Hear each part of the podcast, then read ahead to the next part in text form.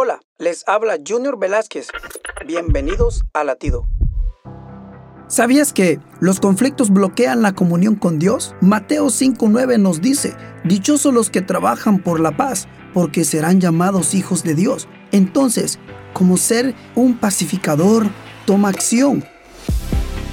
Si la relación con tu familia, amigos o trabajo necesita atención, no esperes, no te quedes de brazos cruzados, ataca el problema de raíz. Hay un dicho que dice: para pelear se necesitan dos. Si una persona hace la paz, la otra no tiene otro remedio que aceptarla. Reconcíliate, no vale de nada cuanto oras, leas la Biblia o alabas a Dios. Si no te llevas bien con los demás, trabajemos por la paz para ser llamados hijos de Dios.